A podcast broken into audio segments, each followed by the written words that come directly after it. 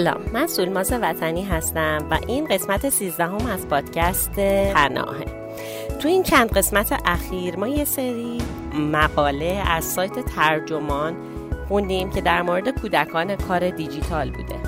توی قسمت قبل هم یه بخشی از مقاله کودکان رفتار والدینشان رو در شبکه های اجتماعی تقلید می کنند به قلم استیسی ستاینبرگ و ترجمه علی امیری خوندیم. این مقاله تموم نشد و دنبالش رو من امروز ادامه میدم. پس اگر قسمت قبل رو نشنیدین پیشنهادم اینه که اول قسمت قبلی رو گوش کنین و بعد دنباله این مقاله رو تو این قسمت گوش بدین.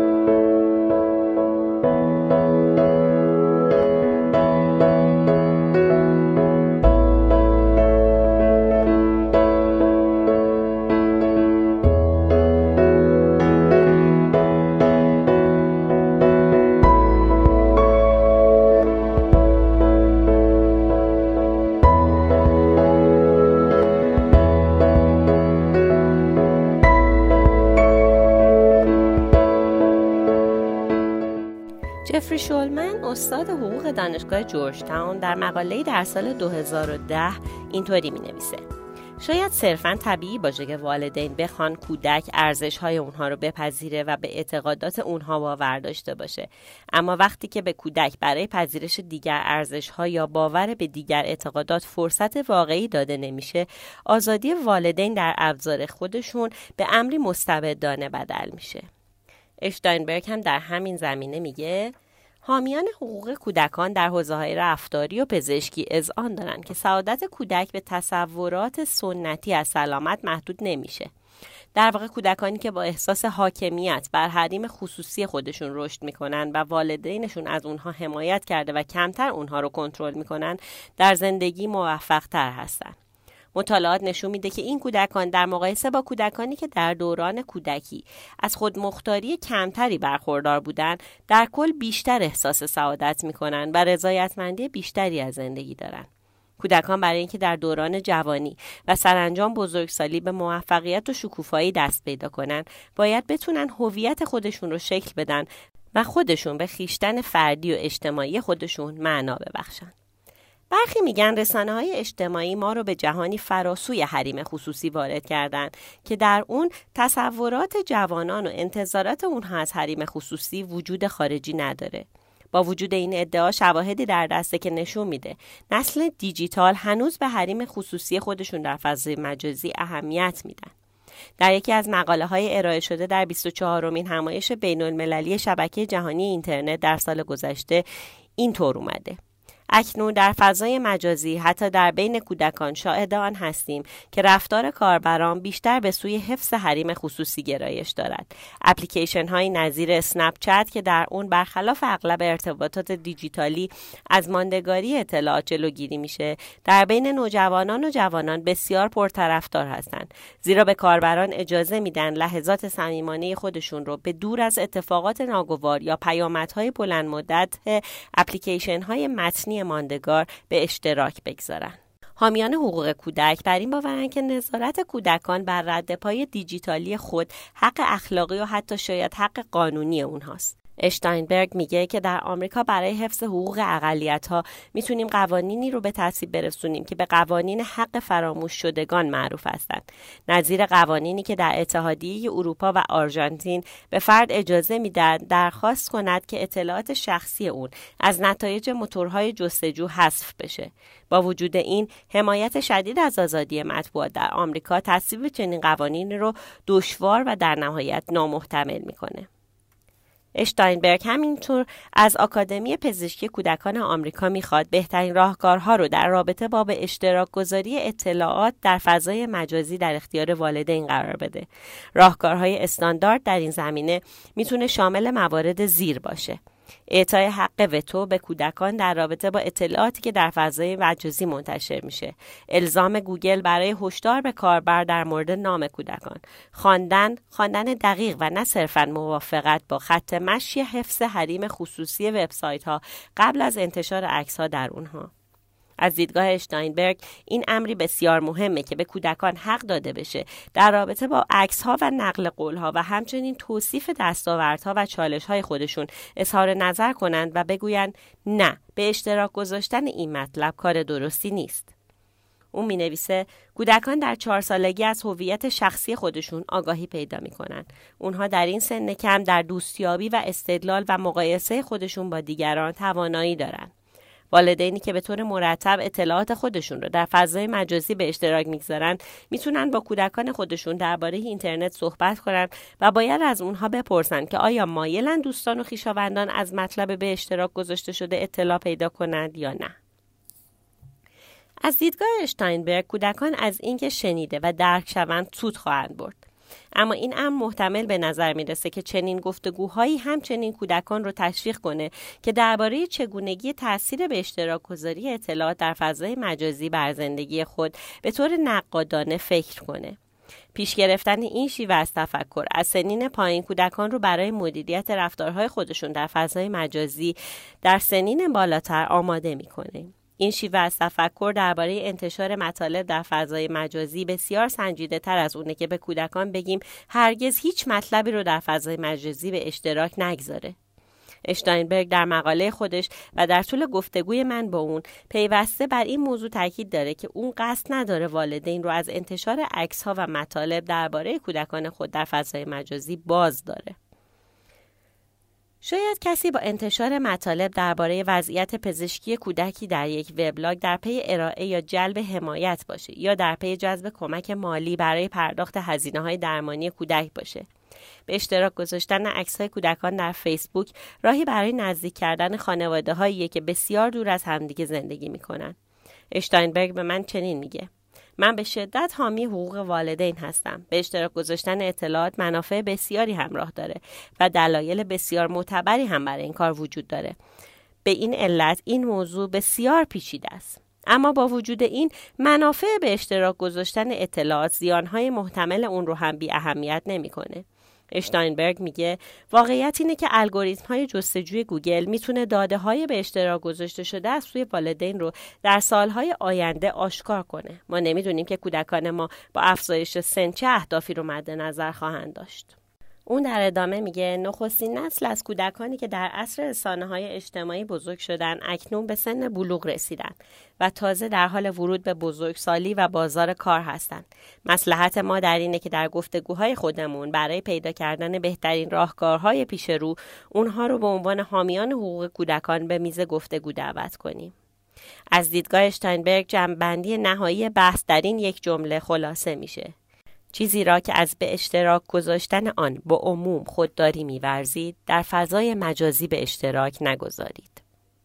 خب تو این چند تا مقاله که تا به حال خوندم دیدیم که چقدر این بحث گذاشتن عکس ها و اطلاعات بچه ها توی فضای مجازی پیچیده است یعنی نمیشه به طور مطلق گفتش که این کار کار خوبیه و اوکیه و بذاریم و استفاده کنیم و اینا و نه میشه گفتش که صد درصد بده غلطه و به هیچ عنوان نباید عکس و اطلاعات کودک رو در فضای مجازی گذاشت. شاید شرایط باید برای هر کسی به طور مجزا در نظر گرفته بشه یا اینکه با خود کودک وقتی که به یه سن مناسبی می‌رسه صحبت بشه. به هر حال دونستن اینا و آگاهی داشتن ازشون بسیار مهمه. مقاله بعدی که برای من سوژهش خیلی جذاب بود نوشته شان کرافورد و با ترجمه نجمه رمزانیه از مدن زغال سنگ تا صفحه تلویزیون آیا جاستین بیبر هم کودک کار است؟ پیشنهاد من این است. کار کودکان را در صنعت تبلیغات هم باید ممنوع کرد. یک قرن پیش تقریبا همه کودکان از سالهای اول زندگی مشغول کار می شدن. از کارگری در مزرعه تا شیفت های کاری طولانی در کارخانه و معدن. حالا که به اون دوران نگاه می‌کنیم با خودمون فکر می‌کنیم این حد از قصاوت و بیرحمی چطور رایج شده بود اما یک سوال کودکان معصومی که هر روز در تلویزیون صنعت موسیقی مد یا کلیپ های اینستاگرامی می‌بینیم و اونها هم مجبورن ساعتها درگیر کار باشن چه فرقی با اون بچه های 100 سال پیش دارند در 1904 در آمریکا 26 درصد از پسران 10 تا 15 ساله به صورت تمام وقت خارج از خونه کار می‌کردند. در کارخانجات نساجی نیو انگلند کودکان از 6 سالگی در شیفت های 12 تا 16 ساعته کار می‌کردن. وقتی چرتشون می‌گرفت آب به صورتشون میپاشیدن. بیچاره ها. در تلیه قرن بیستم 70 درصد از کودکان مهاجری که در مزارع کلرادو کارگری می‌کردند بر اثر کار دچار اختلالات اسکلتی شده بودند.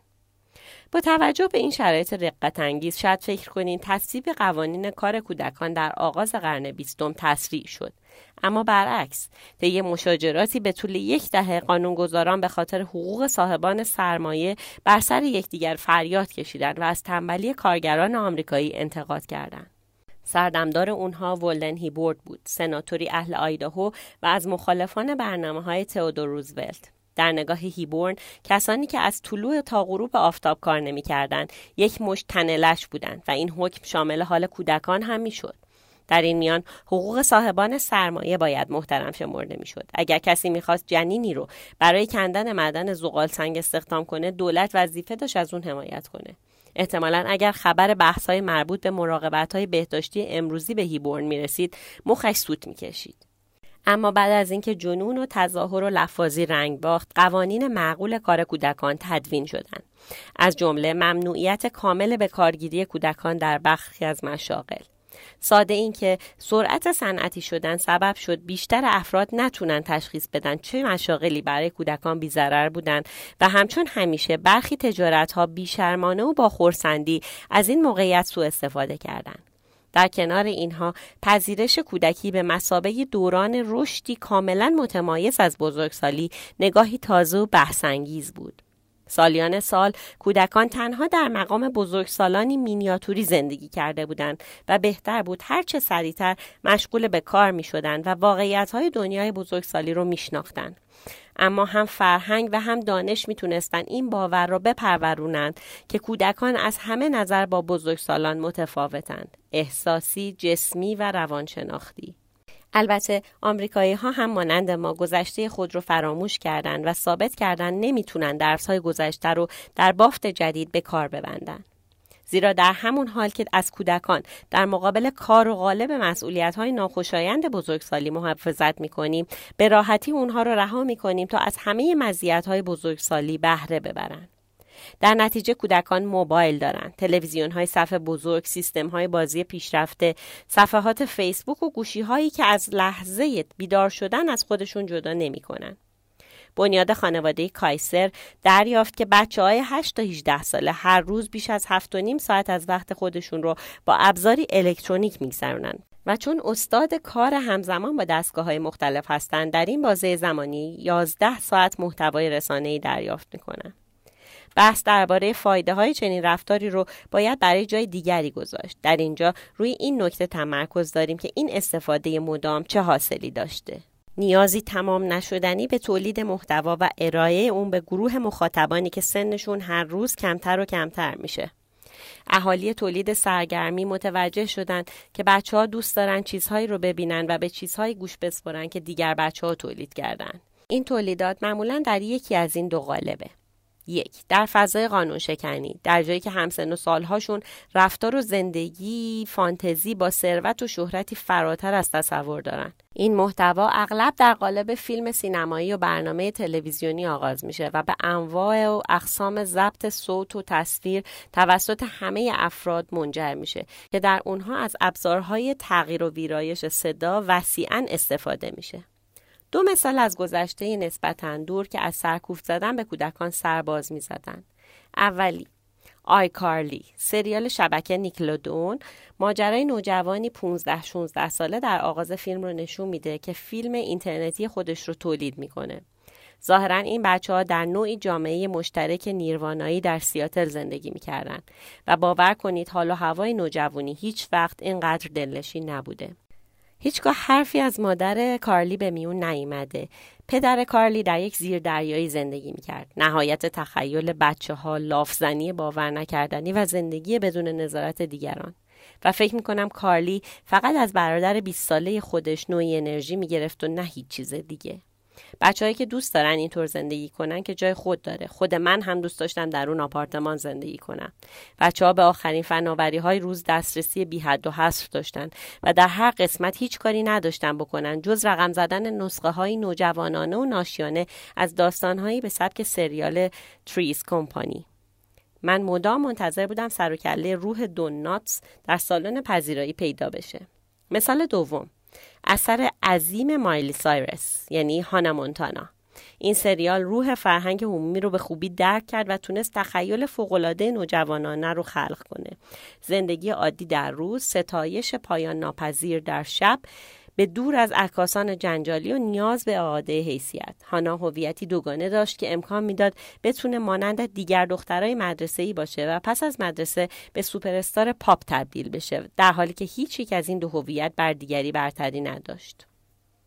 این تیم های امید طرفدارانی کم سن و سال متعصب و یک عالم پول با خودش آورد. مایلی سایرس اولین ستاره ای بود که قراردادهای تلویزیونی، سینمایی، موسیقی و تبلیغات رو با دیزنی امضا کرد و میراندا کاسگرو ستاره آیکارلی در هر فصل 180 هزار دلار درآمد داشت. این مبلغ بدون در نظر گرفتن موسیقی خود تنظیمیه که تولید می‌کرد. برای کسب حد اکثر سود از این بچه ها پیش از اینکه شیرینی خودشون رو از دست بدن یا پا جای لینزی لوهان بذارن فشار زیادی بر اونها وارد میشه. والدینی رو هم که به سبب نیاز خودشون به توجه بچه هاشون رو تحت فشار قرار میدن به این مسئله اضافه کنین. اینطوریه که همه سود می‌برن جز خود بچه ها به جایی رسیدیم که کار کودکان در برنامه های تفریحی چیزی کم از بیرون کشیدن زغال سنگ از معدن نداره. نمی‌تونیم انتظار داشته باشیم کودکی بتونه این فشار پول و موشکافی رسانه های اجتماعی رو تاب بیاره.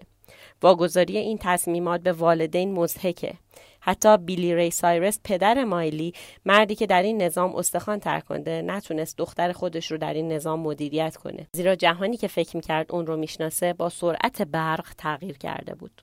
اجتماع خطرات زیادی در خورد داره و در فرهنگ ما باید از بچه ها محافظت بشه. به گفته های چاکلاسرمن گوش بدیم که با استفاده از مثال ستاره پاپی که جریان دوباره شهرت در سن پایین رو آغاز کرد در این باره توضیح میده. کسی مثل بریتنی سپیرز از زندگی خصوصی، شرافت و حقوق اجتماعی خود دست می‌کشه و در عوض ما به اون پول میدیم. اما هنوز هم در مقایسه با آنچه می‌تونست در اقتصاد فرهنگی تجارت آزاد به دست بیاره مبلغ ناچیزیه. اگر بریتنی اسپیرز هر بار که غریبه ای از خود بیزار اون رو جانشین شکست هاشت می‌کرد یک دلار دریافت می‌کرد در طول سه ماه درآمدش از وارن بافت هم بیشتر می‌شد. ما اونها رو در مسیری به کار می‌بریم که از پول ارزشمندتره. این نوع جدیدی از بردهداری غیر انسانیه که به بدی همون نوع بردهداری نیست اما بیشک غیر انسانیه من اصلا نمی‌تونم کسانی رو تحمل کنم که سعی می‌کنن این بچه ها را لوس یا ناسپاس یا چیزی شبیه این توصیف کنن. اونها صرفا از سوء استفاده که در جهانی فانتزی کادوپیت شده رنج می‌برن و هر واکنشی برای من قابل درکه. واکنش های چون خشم، مصرف مواد مخدر و خشونت که کمک می‌کنه بچه ها با روش های کنار بیان که به اونها عادت کردن. با اونها گول خوردن و سپس تا رسیدن شگفتی بعدی مدتی کنار گذاشته شدن. همون افرادی هم که دستن در کار این روند هستن که مدعی هستن این بچه ها رو دوست دارن و تنها به دنبال موفقیت و شادکامی اونها هستن. ما هم راه بازگشتی نداریم. اگر بخوایم ثابت کنیم این عزیز کرده ها ارزش اینقدر تحسین را نداشتن، باید سراسر باورهامون رو دور بریزیم. فکر نکنم حتی بزرگترها هم در چنین شرایطی سالم بمونن. اما دوست دارم بپذیرم که در اتاق آینه دست کم انتخابهایی برای این بچه ها باقی میمونه.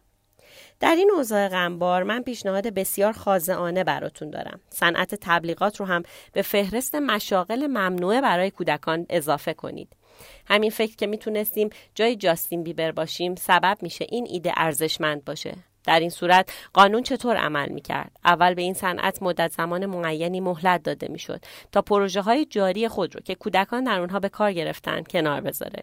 رتبه بندی و آیدی مثلا آخرین گروه موسیقی پسران چنین تصوری رو با شگفتی مواجه می کرد و از شدت اون میکاست. بعد از این فرجه های محکم ابلاغ میشن. هیچ کودکی زیر سن 21 سال نباید در تجارت برنامه های تلویزیونی حرفه‌ای از جمله برنامه های تلویزیونی واقعی مشغول به کار باشه.